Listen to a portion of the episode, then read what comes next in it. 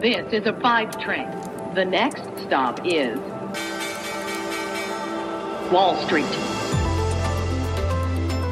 Guten Morgen und hallo zu euch nach Deutschland. Herzlich willkommen zu Wall Street Daily, dem unabhängigen Podcast für Investoren. Ich bin Sophie Schimanski.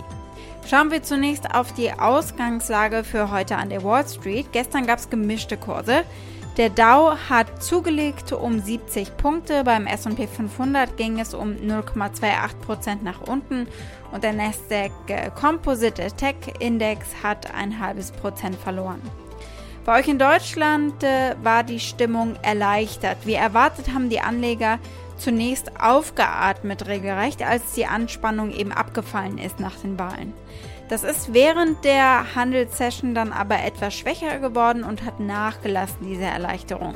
Der DAX schloss abends nur noch 0,3% im Plus auf 15.573 Punkten.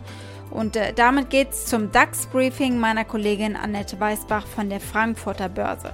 Guten Morgen, Sophie. Wir schauen heute auf den Ölpreis, denn der hat ein Dreijahreshoch genommen. Aber auch die Aktie von Puma ist von Interesse. Der CEO gibt sich nämlich ganz zuversichtlich.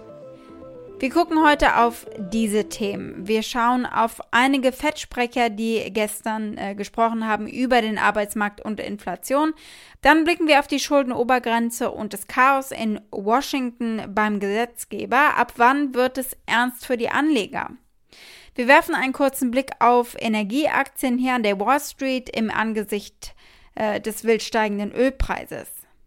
Die Aktie des Tages ist die vom Kreuzfahrtunternehmen Carnival Corporation, weil die gestern gestiegen ist, nachdem sie sich langsam aus der Pandemie offenbar freischwimmen können. Und äh, der CEO erklärt, was es braucht, um wieder in die grünen Zahlen zu kommen, denn da sind sie noch nicht wieder angelangt.